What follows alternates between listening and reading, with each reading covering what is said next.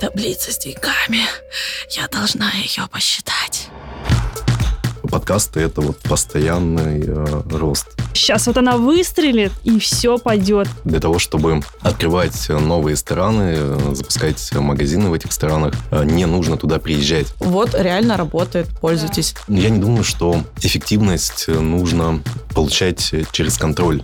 Особенно, когда ты маленький бизнес, пиар для тебя очень дорого. В этом году у нас э, оборот будет э, минимум миллиард рублей в России. Вот почему все русские едут в Дубай. Блогеры, конечно, они заканчиваются.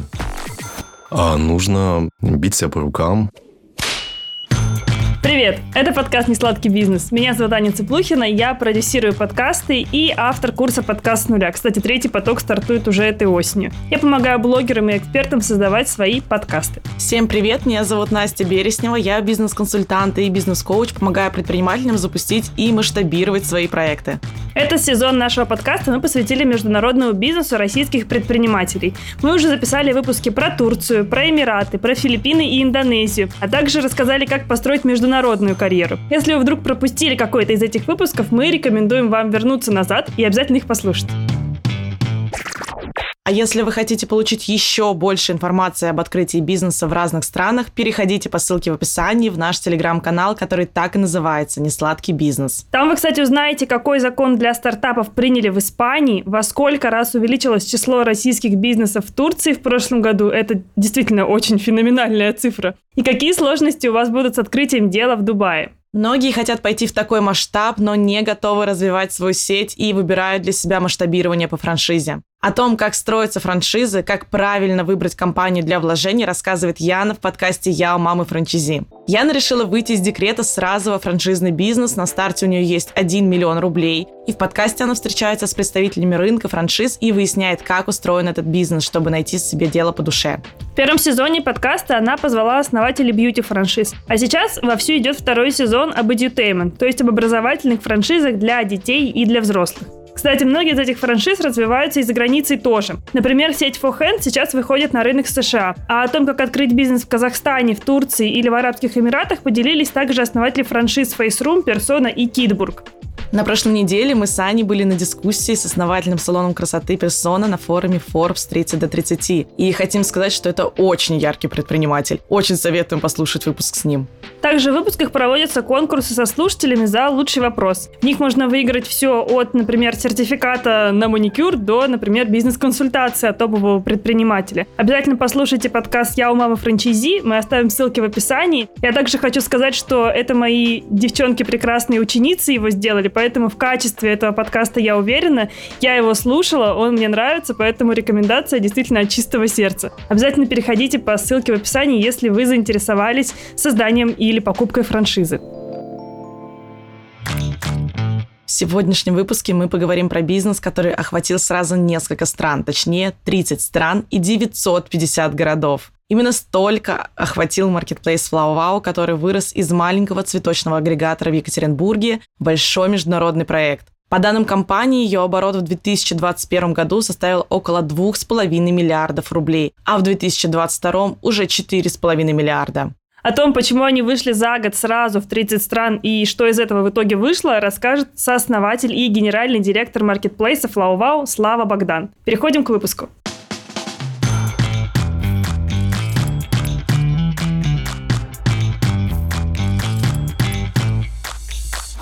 Слава, привет. Привет. Рада, что ты сегодня с нами. Мы так э, пересеклись в Москве. А ты, кстати, откуда приехал? Где ты сейчас живешь? Где твое основное место жительства? Я провел месяца 3-4 на Бали, но прилетел из Амстердама.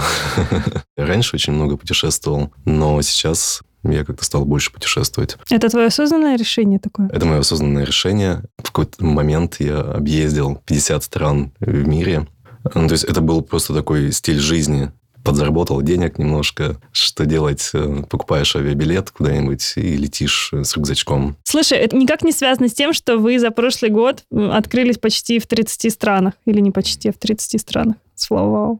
Это немножко связано, но в целом для того, чтобы открывать новые страны, запускать магазины в этих странах, не нужно туда приезжать. Понятно, что нужно приехать э, для того, чтобы какую-то бюрократическую штуку сделать из серии, там, открыть компанию, открыть счет. В прошлом году, например, я провел где-то, наверное, месяца два в Дубае. То есть, когда ты э, получаешь Emirates ID, тебе нужно сдать биометрию, Э, пройти медосмотр. Каждый этап ждать, ты его можешь, конечно, ускорять. Я ускорял, дарил подарки определенным людям, чтобы не ждать неделю. Но это вообще, кстати, стиль Дубая, Эмиратов. То, что на каких-то таких не супер топовых позициях э, менеджеры любят подарки. И я думал, что, ну, раньше, что, что это, ну, условно, там в Эмиратах э, вот этой маленькой это коррупции жестко. нет. Да, такого не Она может есть. Быть. Вот почему все русские едут в Дубай. Мы раскрыли этот секрет. Они просто они знают такие правила чуют игры. родину. Они да, такие, да, да. Как, как, все очень вайбы. похоже. Расскажи, пожалуйста, а что из себя представляет FlowWow сейчас? Как бы ты его описал? Потому что несколько лет назад это был только цветочный сервис, а сейчас это уже такой мультифункциональный всего.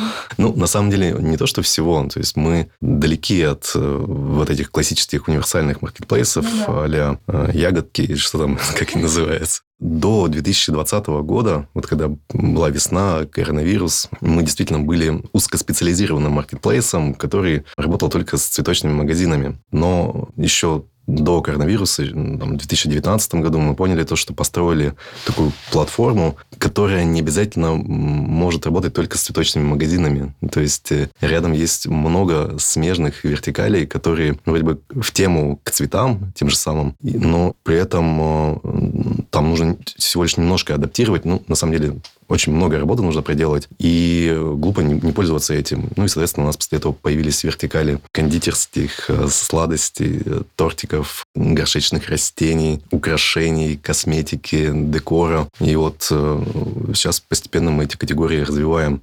Круто растет категория кондитерские сладости, но я думаю, что вот на этой категории в этом году у нас оборот будет минимум миллиард рублей в России. То есть она очень мощно, классно растет огромный поток э, кондитеров, которые каждый день открывают магазины на нашей площадке. В этой категории нет какого-то мощного игрока, да, это на самом деле удивительно, потому что мы открывали с Аней кондитерскую 7 лет на... Блин, господи, какие мы старые, ужас.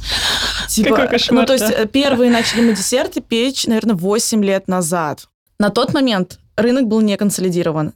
Нет такого, что на всю страну, и вот сейчас уже 8 лет прошло, мы уже несколько лет не занимаемся кондитерским бизнесом, и вот так и нет. И для меня это загадка. Но вообще, вот по поводу кондитерки, у меня есть такой вопрос. Меня всегда смущало, что вы, по идее, продаете кондитерские изделия от домашних кондитеров. Ну, давайте мы все понимаем, мы сами тоже бывшие каких домашнего условиях кондитера. это готовится? Да.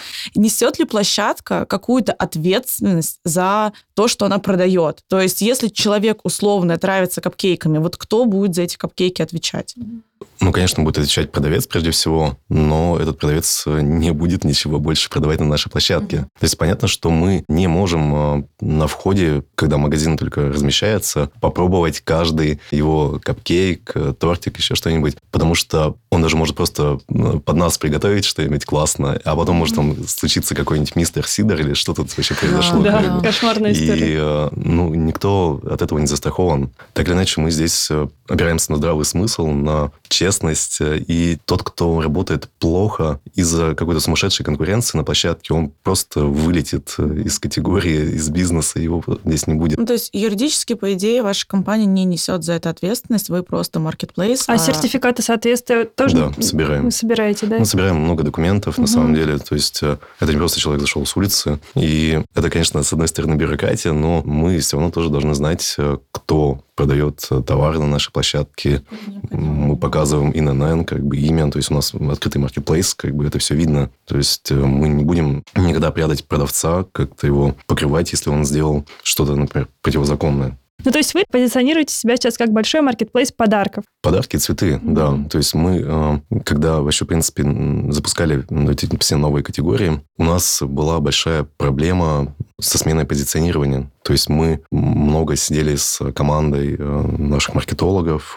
Мы даже участвовали в какой-то программе от Гугла, Google Growth Lab, и там были классные э, спикеры, менторы, э, которые вот именно помогали нам со сменой позиционирования. Я уже не помню, классный чувак был какой-то из Израиля, и он сказал там, вам не нужно сильно менять, вы просто добавляете что-нибудь из серии там Flowout, это цветы и э, цветы, там, ну, и постепенно приучив аудиторию к тому, что у вас есть там цветы и там тортики, цветы и украшения, там, либо просто широко заходите, что подарки, и постепенно произойдет эта трансформация восприятия вашего бренда Вы просто про это говорите активно. Собственно, мы начали это делать, э, начиная с 2020 года, и вот сейчас уже постепенно происходит вот эта вот трансформация нашего бренда. Но буквально неделю назад я стоял у входа в наш э, коворкинг. Мы, кстати, все еще сидим в коворкинге в Москве. И поднимается по ступенькам девушка и такая подбегает к нам и говорит, ребята, где здесь э, цветочный магазин Flow Wow? Как бы.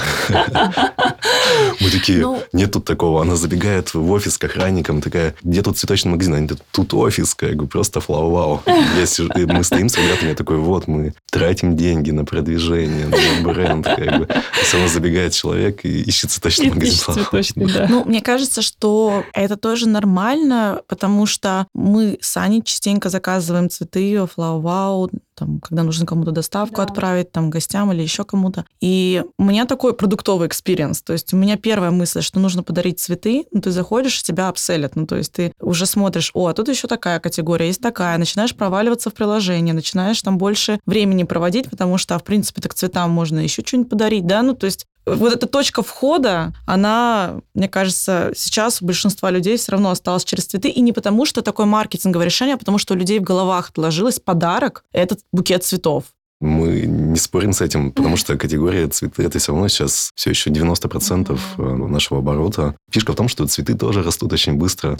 Если говорить вообще про какие-то цифры бизнеса, в прошлом году оборот Флава был примерно 4,5 миллиарда рублей, а вот сейчас уже почти закончится июнь, мы уже сделали оборот прошлого года, и мы идем примерно в темпе там 118% к прошлому году. И это прям супер классный темп, офигенная работа команды. Маркетологи просто конвертируют камни, которые...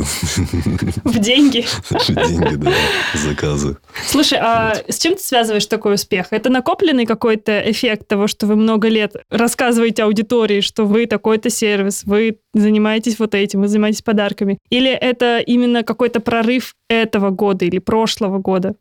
Маркетологи, это, это не, не прорыв, знаю. Это а, накопленный эффект. Угу. То есть а, системная, постоянная, регулярная работа всегда победит а, какие-то лайфхаки. Ну, то есть, э, понятно, что существуют какие-то там лайфхаки, мы там сделали это, и там у нас там что-то взлетело. Да, да, да, да. Мне кажется, все, многие компании, которые начинают, они верят в какую-то одну фичу, которая сейчас вот она выстрелит, и все пойдет, сразу попрет. Да, они существуют, но э, так или иначе должна быть э, системная, постоянная, регулярная работа над качеством, над э, креативами, над продуктом, над, над всем, над всеми аспектами бизнеса. И вот, вот этот фанатизм, улучшение постоянного культа роста приводит тут к таким результатам. То есть понятно, что нет каких-то секретных штук. Ну, можно сказать кучу кейсов, что вот здесь вот, вот в это поверили, там это завелось и полетело. Вот, а так это просто много работы. Вот и все. Ты не знаешь, какой у вас бюджет ежемесячный на блогеров? Сколько вы тратите? По-моему, вот был у нас какой-то созвон по бюджетам на третий квартал, и бюджет у Ирины Татариновой, Ирина, привет, был, по-моему, миллионов восемь в месяц, что ли. Да, просто я тут э, недавно обсуждала, можно ли потратить на инфлюенсеров 50 миллионов в месяц, и пыталась прикинуть какое-то, может быть, количество интеграций. И я вот думаю, э, сопоставить хоть как-то цифры. Можно. На самом деле, э, это же тоже система, которую ты выстраиваешь. Можно любой бюджет потратить, но вопрос, там, с какой эффективностью ты потратишь этот бюджет. Mm-hmm. То есть здесь, опять же, нужно уметь считать, видеть эффект, подбирать блогеров. И это тяжелая ежедневная работа. Вот и, кстати, блогеры, конечно, они заканчиваются. А по второму разу вы не интегрируете? Интегрируем. То Мне есть, кажется, что это фишка, это хорошо. Да, наоборот. да, да, да. И, и в, в этом, кстати, самый э, классный э, вообще, в принципе, сок блогеров. То, что часто интеграции повторные или потом в третий, в четвертый раз, они дают э, похожий эффект. Вот, и это классно. И вот давайте еще подкасты порекламируем. Подкасты офигенный канал, который дает хороший эффект э, в плане транзакций, установок приложений, и при этом это еще и растущий э, сегмент. То есть, э, условно, у блогера на YouTube или в Инстаграме ты разместился, там такой пичок, взлет, да. там продаж, установок, потом падение, и как бы там прилетает что-то. А подкасты – это вот постоянный э, рост. Потому что прослушивания идут всегда. Они накапливаются, да, это такой да. вечно зеленый контент. Да, это то, про что мы всегда говорим рекламодателям. Не заходите в один выпуск и не рассматривайте это как единичную интеграцию с промокодом на 24 часа, да, там, да, не да. знаю, до конца мая, там, 12 дней осталось. А наоборот, что это должна быть какая-то вечная или долгосрочная какая-то акция. Мы сами даже пользуемся этими промокодами очень часто, которые Постоянно. нам дают. Потому что это, ну, там, в течение нескольких месяцев. Мне, возможно, сегодня там доставка какая-нибудь не актуальна, а завтра, послезавтра или через месяц уже актуальный. Покупайте у нас рекламу. Да. Свободные у нас, правда, на август. Да, у нас, правда, мест немного осталось. Пишите мне в Телеграм. Друзья, я к вам с новостями, что проект «Факап дня» уже стартовал.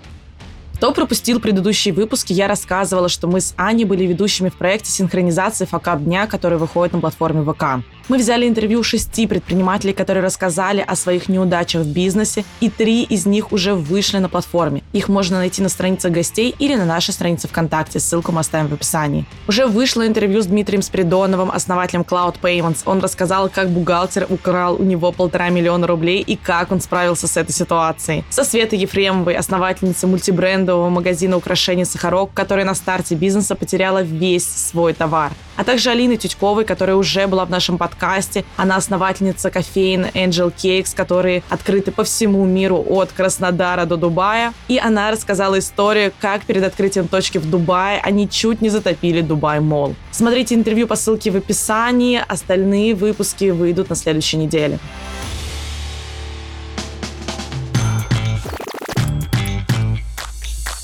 Хочется поговорить про ваши зарубежные направления. Вообще-то Когда... у нас сезон про это да. весь, да. Когда вы запустились? Что было первым? Что ты чувствовал тогда? Потому что не все у нас гости пошли на зарубежный рынок вот ровно после 24-го. Но у тебя кейс, я так понимаю, что наступает 24-й, ты решаешь идти за рубеж. Кто-то да? до этого Кто-то пошел. до, да, пошел. Кто-то не сильно связанные это были процессы, да. но у тебя как будто напрямую связаны. Вот что ты чувствовала вообще в тот день? Потому что я помню интервью, которое мы с Аней писали через неделю, наверное, и я не помню, как я их писала, честно. Ну, то есть я прям не помню, как я приезжала на площадку. Потому что говорить было очень не, сложно. Очень сложно, да. Ну, здесь, на самом деле, два вопроса в одном. То есть понятно, что ты чувствовал, про это сейчас расскажу. И второй вопрос, э, почему вы там приняли решение идти в эти страны, там, либо как, когда вы начали идти.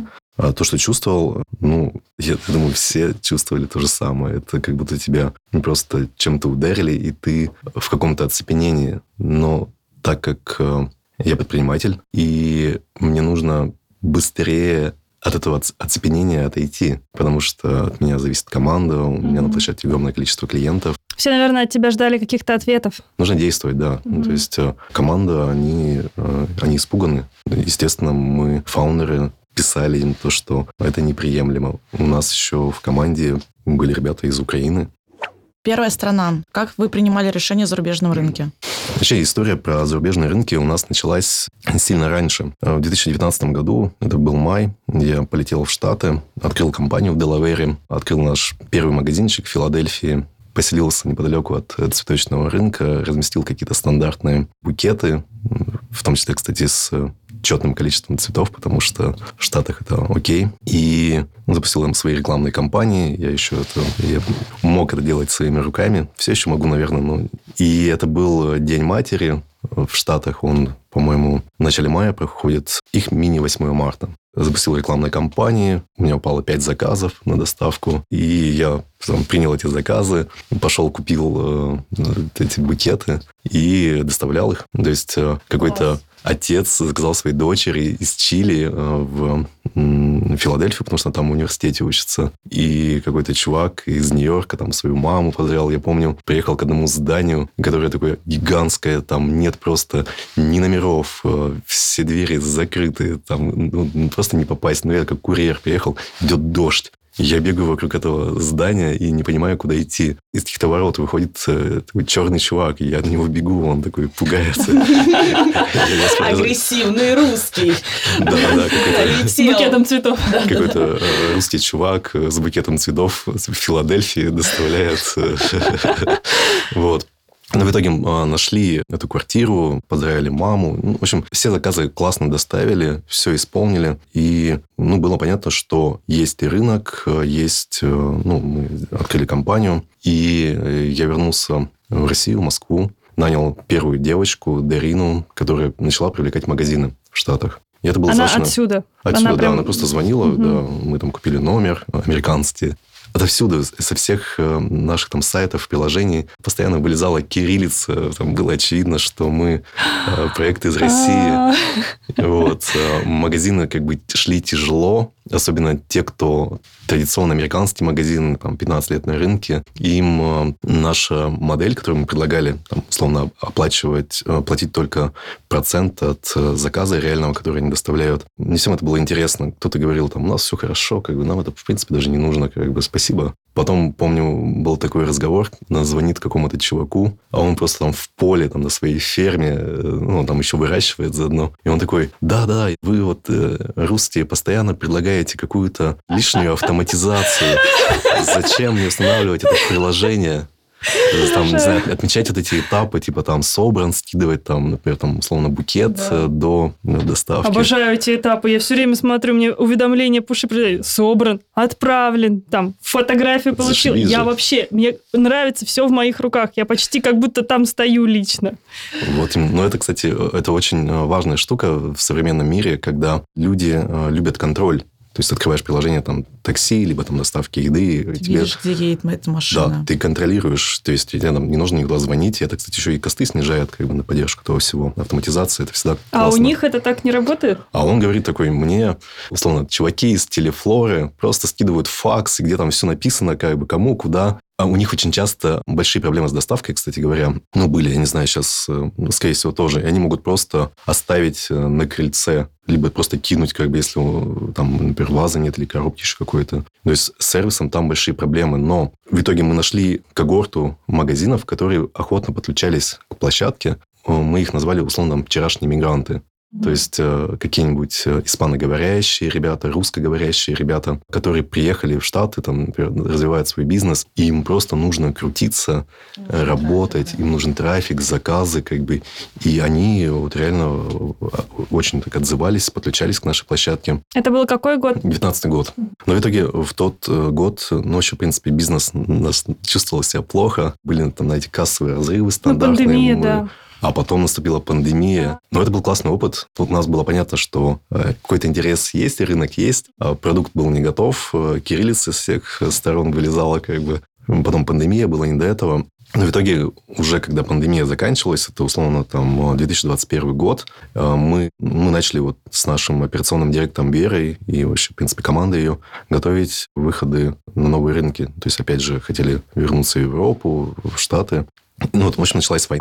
И в этот момент Вера, наш операционный директор, у нее, кстати, уже доля, мы ее долю в компании отдали, она была в Барселоне в отпуске. Она прилетела в Венгрию вот буквально за несколько дней до начала войны. И когда началась война, мне кажется, что Вера – это человек, который еще быстрее начинает действовать, то есть отходит от этого оцепенения. И она такая, я уже подала документы на открытие компании в Венгрии.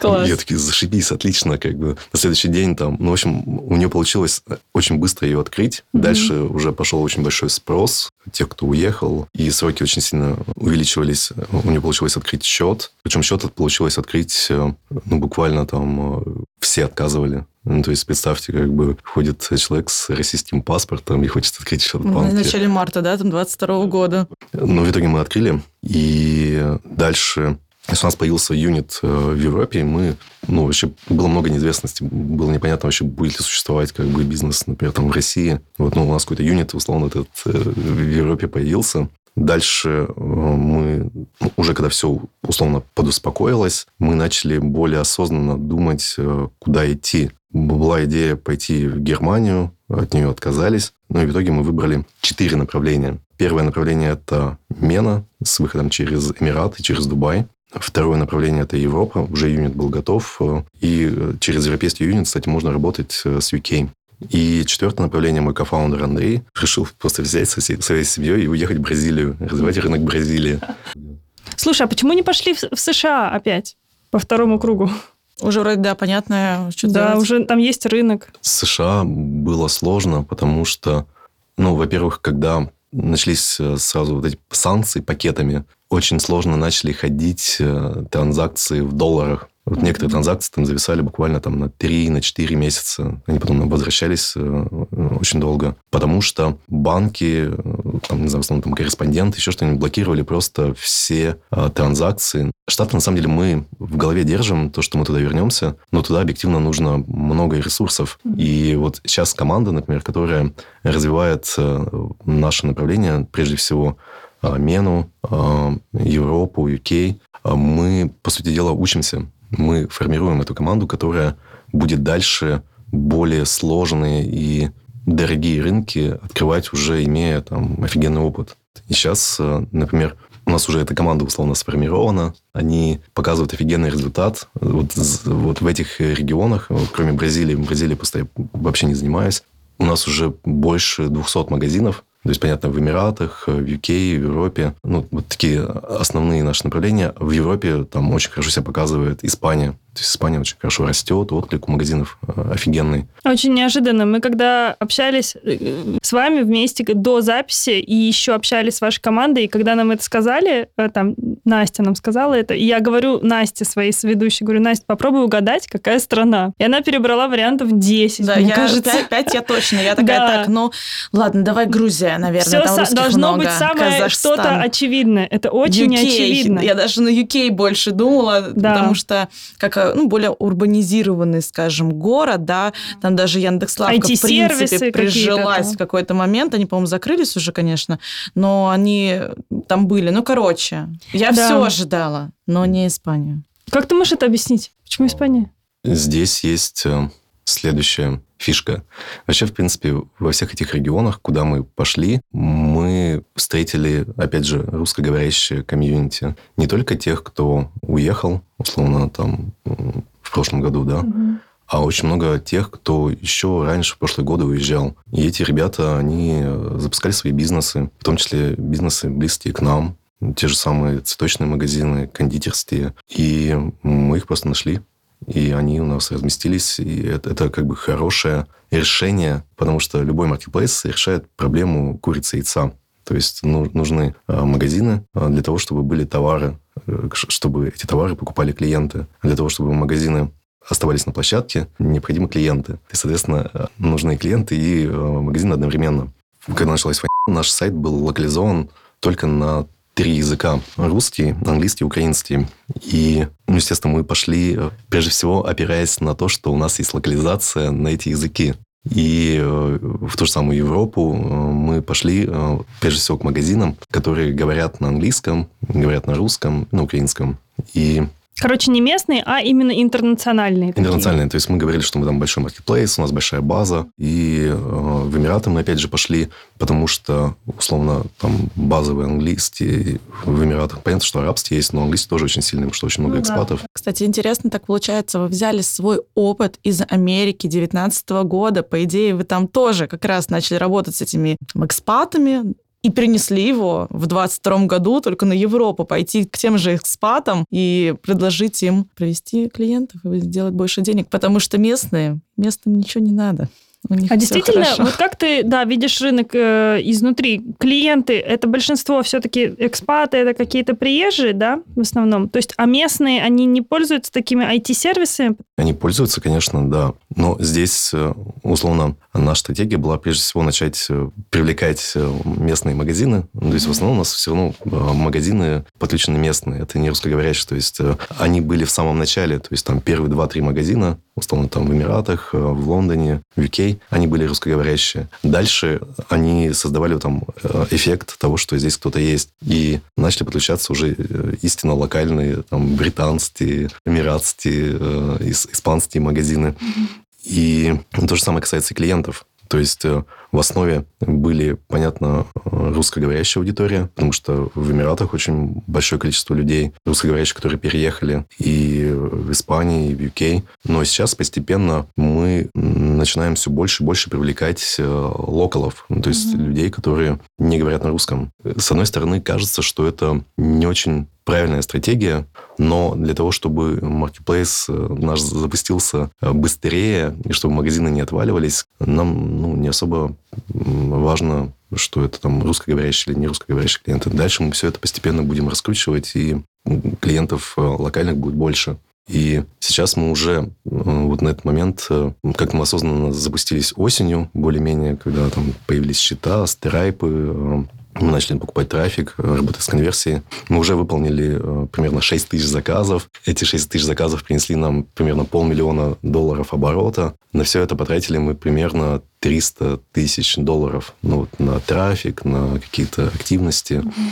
И мы, так как мы заходим очень широко, то есть вообще, в принципе, наша модель позволяет как бы идти очень широко. То есть нам не нужно открывать какие-то локальные офисы, локальные склады, нанимать там локальную команду, локальных курьеров. Как бы мы можем зайти очень широко, обрабатывая, условно, там глобальный спрос. То есть, э, запустив, э, подключив какие-то магазины в Дубае, мы обрабатываем прежде всего глобальный спрос на, например, там, доставку подарков в Дубае потому что в Дубае, например, живет очень много экспатов, и э, их, э, условно, там, друзья, родственники, которые живут по всему миру, условно, там, в Испании, в Штатах, в Британии, во Франции, в Германии, они хотят там своего друга, какого-нибудь Роберта, поздравить с днем рождения, ну, либо там Сару. И э, мы, в принципе, позволяем это, это сделать. То есть, и мы просто закупаем трафик глобально просто угу. обрабатывая спрос. Ну да, вам, по идее, чем в больших странах вы находитесь, тем вот этот накопительный эффект становится все сильнее и сильнее. И мне кажется, вот сейчас еще логичнее работа с экспатами. Вот даже когда у нас с Аней была кондитерская, у нас на сайте можно было отследить, с какого города пришел заказ. И я помню, День матери, 8 марта, там 70% заказывали не это мечи, заказывали там из Москвы, из Петербурга, из Барселоны. С Казахстана. С Казахстана, anyway, потому что люди переехали, оставились там родители в городе, они с Днем матери поздравляют маму, которая осталась э, в Томске. А у нас доставка, они вбивают, все видят доставку. И здесь, по идее, действительно очень логично. Человек переехал, его хотят поздравить, вот, все, классный сервис, но человеку в Лондоне нужно знать, что такой сервис есть в Дубае. И вот мне кажется, здесь, конечно, и сложность, с одной стороны, закупа трафика и информирования о таком сервисе, но с другой стороны, вот такой накопительный эффект, мне кажется, через 10 лет это просто будет, я не знаю, бум, прям вау. Да. Ну, кстати, это правда. Это был один из моих вопросов. Почему вы зашли не в три страны, а сразу в 30 стран? В этом есть фишка, то, что нам нужно э, наш маркетплейс строить прежде всего, расширяя его. То есть э, очень важно количество, он такое, знаете, горизонтальное расширение, чтобы было много городов, локаций и магазинов. И в основе мы начинаем обрабатывать прежде всего глобальный спрос, глобальный трафик. Дальше, увеличивая количество магазинов э, в конкретных локациях, количество локальных магазинов, мы начинаем все больше углублять, э, заходя условно от глобального спроса на спрос уже внутри страны, например, да, повышая предложение. Дальше увеличив количество конкуренции, э, сделав цены достаточно приемлемыми и обучив аудиторию, что так можно, мы начинаем углубляться уже локально. И Дальше это уже работает хорошо на крупных городах. То есть, э, условно, вот сейчас в Москве огромное количество продавцов, и здесь часто просто выгоднее и удобнее заказать через FlowOut, чем ну, там, пойти самому куда-нибудь, потому что город большой. И вот в этом есть стратегия, то, что ты заходишь широко, и потом как бы постепенно углубляешься. Плюс еще ты можешь э, видеть и анализировать то, что у тебя лучше продвигается и подключается.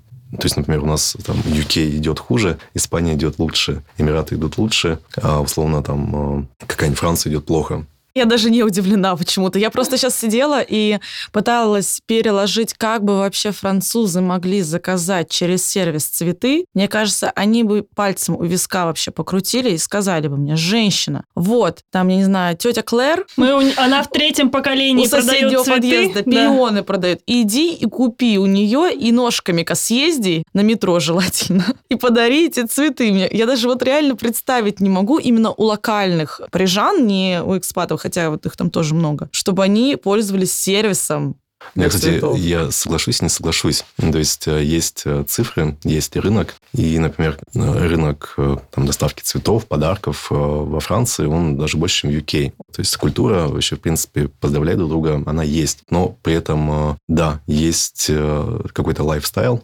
локальный. И вот э, Яндекс Лавка, опять же, рассказывали когда-то про то, как они продвигались в Париже. И, например, у них плохо заходили, условно, там центральные районы, у которых там у людей есть деньги. Угу. Они не понимали, почему люди не заказывают. Э, как вот в Москве ты перебежал в мыле там после работы, забежал домой, там нажал на кнопку, тебе там доставили, тут же все через 15 минут, ты быстро съел, как бы лег поспать, утром проснулся. У них такого паттерна поведения нет. У них просто. другой стиль жизни. Да. Он пришел после работы, там, не знаю, зашел в лавку, здесь купил багет. Зашел в обычную лавку дома, у он этого чувака там покупает 10 лет.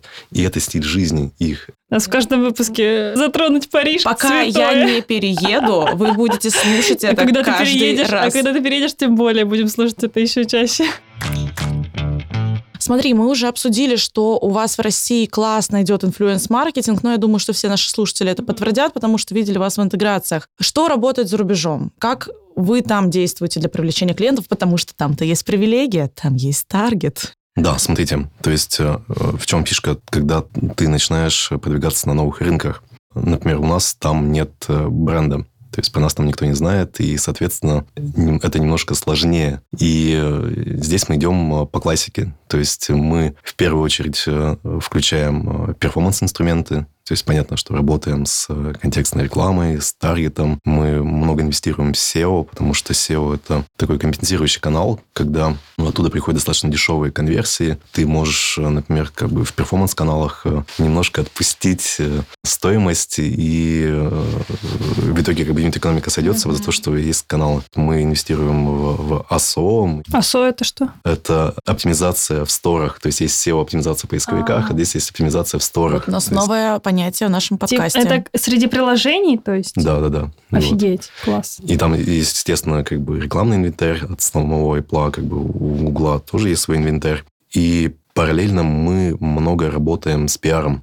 Почему важно работать с пиаром в начале? Потому что поведение пользователей, когда они, например, там соприкасаются с каким-то брендом, будь это селлеры, либо покупатели, у них разное поведение. Они идут либо в соцсети и начинают искать бренд, да, либо, либо идут... погуглить. Либо, либо идут в Google и начинают искать информацию про наш бренд. У нас было очень много публикаций, условно, там на русском языке, да, на английском мало. И наша задача, задача, которую решал пиар, это чтобы у нас появилось больше публикаций про наш бренд, больше интервью с командой, с основателями и, э, ну, естественно, размещение на площадках, которые помогает SEO. В общем, такая комплексная работа, все, все это в такую большую систему вкладывается. Ну, условно говоря, что человек, если забьет FlowWow в Google, он сразу найдет статью на условном Forbes и такой, они не мошенники, они реально существуют, можно им доверять. Вот сейчас у нас много пиар-активности в Эмиратах, э, в UK. И вот э, буквально в начале июня мы решили провести, условно, в Эмиратах такой эксперимент, объявить э, сезон сезон пионов. То есть в России когда-то там много лет назад мы этот сезон условно очень сильно раскрутили, то есть э, прям стали локомотивом этого Сейчас э, сезона. Делают, Сейчас да. все, все, делают, все ждут да. июнь, такие пионы, блин, дешевые. Так и есть на самом деле. А в Эмиратах такого не было. И мы э, сделали рассылку по журналистам, инфлюенсерам, прислали им букет пионов, э, э, маленький такой фотоаппарат одноразовый, там 4 кадра можно сделать там с посылом из серии «Лови момент». Э, он и я захожу в наш Инстаграм, э, Flowwow Global, и вижу э, просто, как они, ну, ребята из СММ начинают репостить. Журналисты из испанского Forbes'а, журналисты из там, дубайского Cosmopolitan, Elle, там всякие инфлюенсеры, они просто начинают постить. Журналы, которых у нас уже нет. что-то на иностранном. Да, да, что-то на иностранном. вот. И э, мы получили, условно, там бесплатную публикацию в Time Out Dubai. Условно, эта публикация стоит там 3000 евро, а мы ее получили бесплатно. Mm. И ну, пиар очень круто работает. Для нас это важный инструмент. Ну, в принципе, с ними сейчас пока что все получается. А какой, как ты думаешь, какой лучше всего сейчас работает? Или невозможно пока что оценить? А, здесь э, постепенно, ты постепенно раскручиваешь всю эту систему. То есть очень многие, запуская э, свой продукт, э, ну, понятно, что не у всех есть много ресурсов, пытаются сделать ставку, например, на что-то одно. Там, например, только на контекстную рекламу, либо там только на таргет в Инстаграме, в Фейсбуке. Это работает, безусловно. Но вот наш подход в том, что мы сразу начинаем комплексно раскручивать э, большую систему. То есть включаем пиар, публикации, перформанс. Э, не знаю, даже вот, к слову, про подкасты. Когда-то мы прочитали большой репорт э, про там, прошлый год, где, где сидит аудитория, на каких площадках, каких social media и тому подобное. И, например, доля людей, которые живут в Эмиратах, те, которые слушают подкаст, доля этих людей в Эмиратах, она, например, в два раза выше, чем в России. Потому что иностранный рынок и много экспатов. Да, и все говорят на английском. на английском, да. Смотрите, я могу как бы немножко так обобщить вот э, про продвижение на, на этих новых наших рынках. Mm-hmm. То, что сейчас для нас это большой-большой э, эксперимент. И вот все то, что мы делаем э, с командой, с, с маркетингом, с нашим, нашей активностью, мы получаем прежде всего опыт. Потому что для того, чтобы быть сопоставимым с российским маркетплейсом за пределами России, нам нужны миллионы заказов. А для того, чтобы эти миллионы заказов получить, нам нужно э, двигаться по правильным каналам, как бы иметь э, много аналитики данных, быть эффективными, потому что у нас нет каких-то инвестиций. То есть мы там, с 2014 года делаем все на свои деньги. И нам очень важно быть эффективными, но понять, э, где самые, условно, сладкие сегменты э, аудитории, где там юнит-экономика сходится, невозможно, не проведя очень много небольших экспериментов. И мы, собственно говоря, это и делаем. И сейчас, например, очень рано говорить, какая страна идет хорошо, какой э, канал работает эффективнее всего. Потому что такая большая комплексная работа, и объем пока что такой маленький, что рано говорить. То есть, условно, эти там 6 тысяч заказов. Ну, что это? Нужно миллион заказов, и тогда уже можно что-то говорить. Мне кажется, каждый раз мне хочется нашим гостям сказать, давайте поговорим через год. Я сейчас даже сижу и думаю, нам нужно сделать с тобой какой-то цикл э, статей в Телеграм-канале в нашем или в нашей запрещенной социальной сети, знаешь, с гостями год-два назад, потому что всех мы не запишем. Рекап. Да, да, да. Делать какой-то факт-чекинг, потому что мы часто говорим о планах, и прям так интересно, насколько это сбудется или не сбудется. Вот мы записали два выпуска с Кириллом Кириллом Родиным и с Романом Кумарвясом. Вы можете послушать их, они предыдущие. И за 2-3 года у ребят, конечно, просто жизнь на 180 поменялась. Это прям очень интересно, такое сравнение. А скажи, сколько во Flow Wow сейчас работает человек?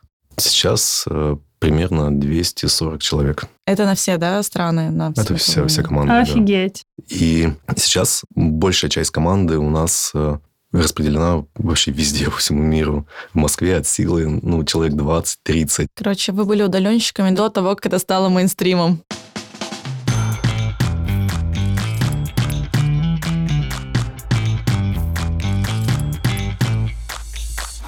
Очень интересно, что на самом деле ты говоришь, что вы достаточно разношерстная и в разных странах команды, и в разных городах. Что вас объединяет? Потому что я очень часто слышала, что эффективность упала. Пандемия началась, и все такие сели по домам, и потом после пандемии никто не захотел обратно из дома выходить, и эффективность работы упала. Как вы с этим работаете вообще, с эффективной командой?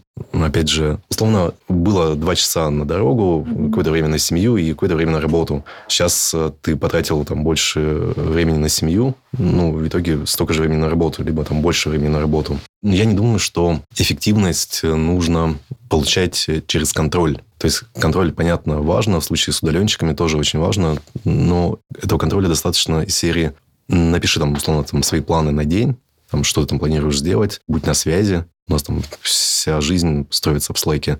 И третья важная штука, что если там, условно, ты на что-то подписался, что-то сделать, то есть я вот там, у меня вот такая задача, ты ее просто делаешь, а если ты ее не делаешь, то как бы к тебе возникают вопросы. Вот и все. И, и здесь не нужно сидеть э, над человеком, смотреть там, э, какая у него там вкладка на браузере открыта. Зачем? То есть заканчивается там месяц, квартал, и чувак ничего не сделал. Вы выясняете, почему он ничего не сделал, как бы договариваетесь, что он это сделает, например, там, в следующем месяце, в следующем месяце. Если он не делает, вы расстаетесь, это бизнес и все нормально. То есть нет никакого детского садика. Вот я только хотела сказать, что это как будто просто взрослый подход к своей работе, осознанный, и вот эта схема иерархии, смотреть, э, какие вкладки, но это же до сих пор есть в таких компаниях, которые, ну, даже банки там непрогрессивные разные и так далее.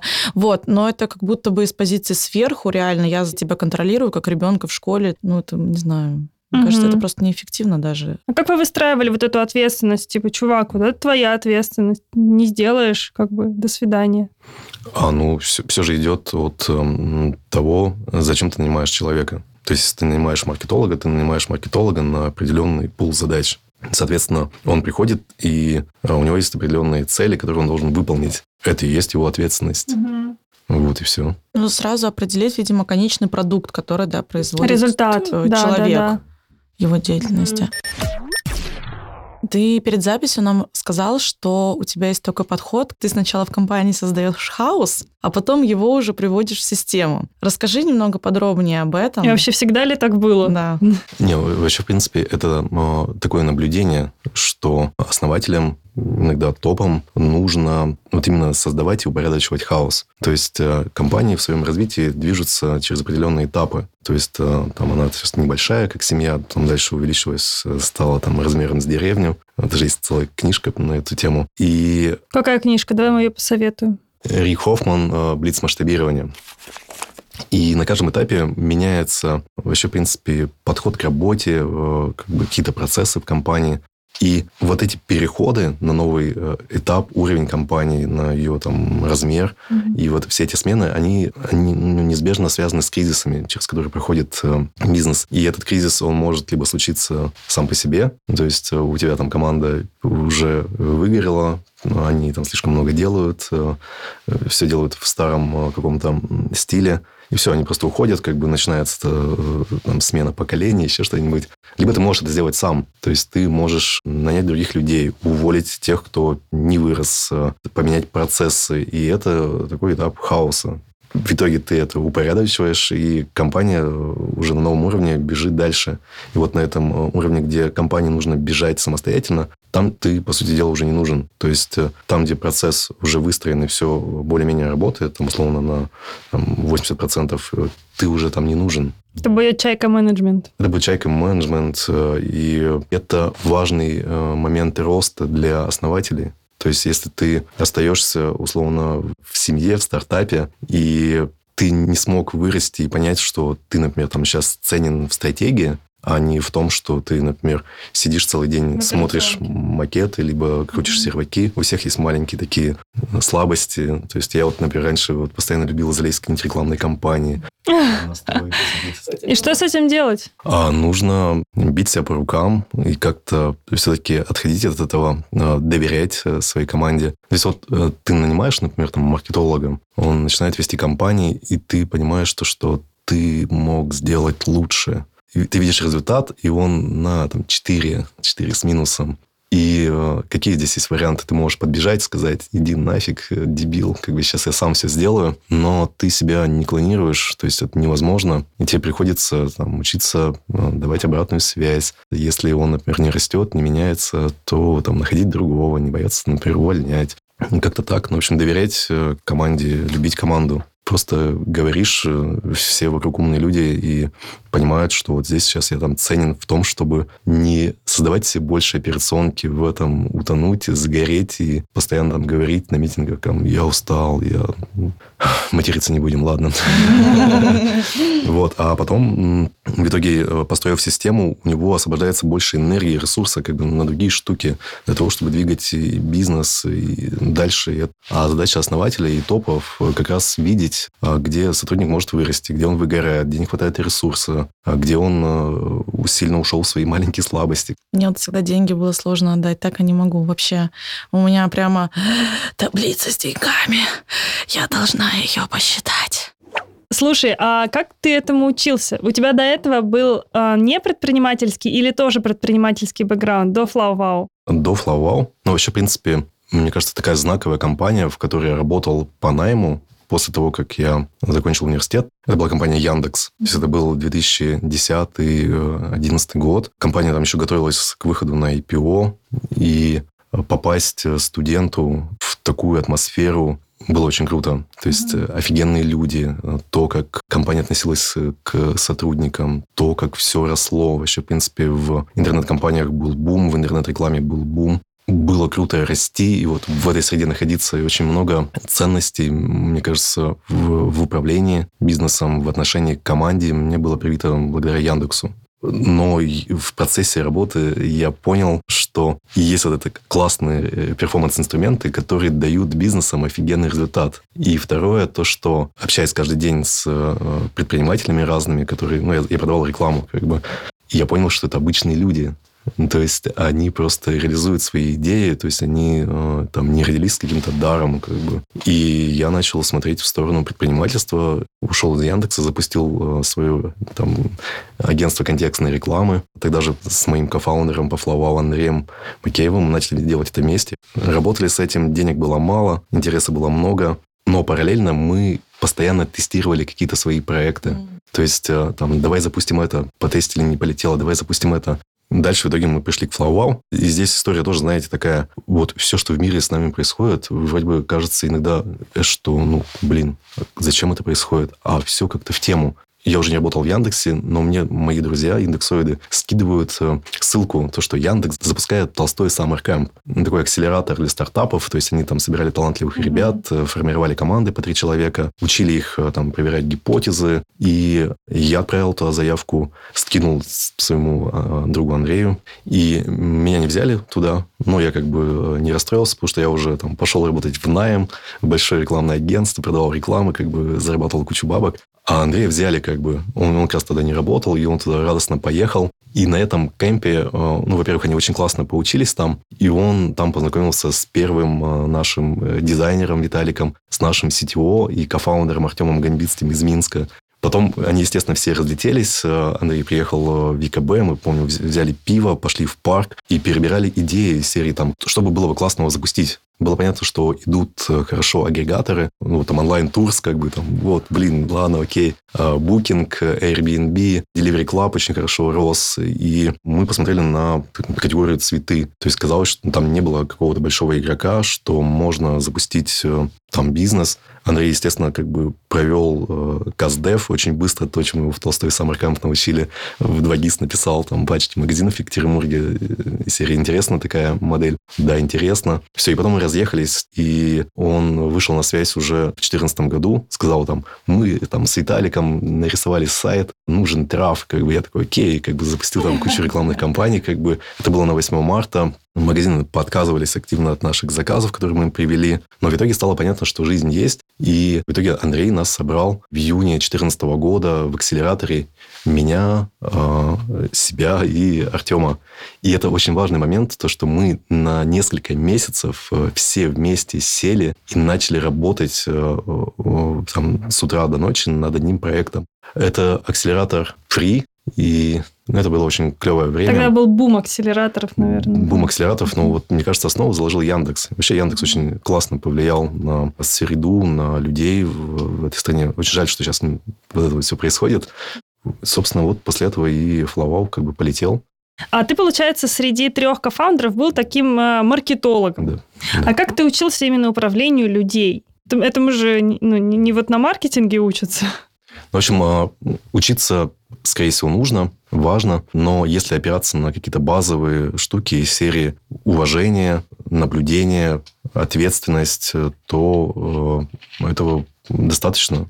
Вот все. То есть никакого там MBA или чего-то там? Нет, ничего этого нет. Угу. Но есть еще другая штука. То, что э, я абсолютно уверен, что для того, чтобы росла твоя команда, и чтобы э, в твою команду приходили сильные люди, не обязательно там сильные профессионалы, а вот такие ребята-универсалы, которые решают нетипичные задачи, сильные организаторы, топы, которые умеют там формировать команды, не работая над собой, над своими эмоциями, над тем, как ты взаимодействуешь с людьми, со своими травмами. Терапия невероятно важна для э, роста тебя как человека, как личности, потому что, ну, ты можешь быть там очень уже там каким-то известным чуваком, делать какие-то классные там продукты, э, штуки, но при этом ты, если ты неадекватный психопат, который там постоянно разрушает э, связи между людьми, который не доверяет людям, ты ничего интересного не построишь никогда. Мгм. То есть это очень важно. Слушай, а какая у тебя сейчас роль в компании?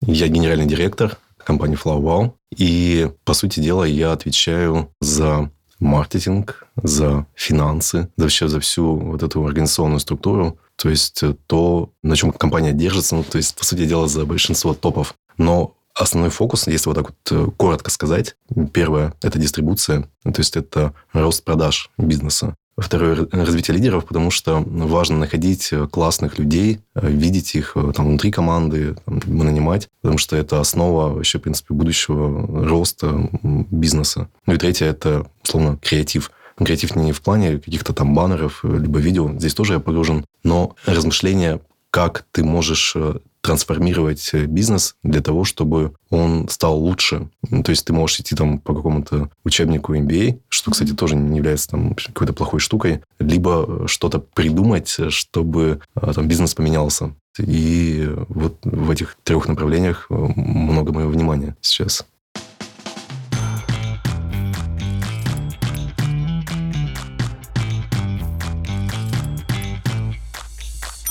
Блиц? Отвечать можешь как угодно, мы стараемся эти вопросы никак не комментировать.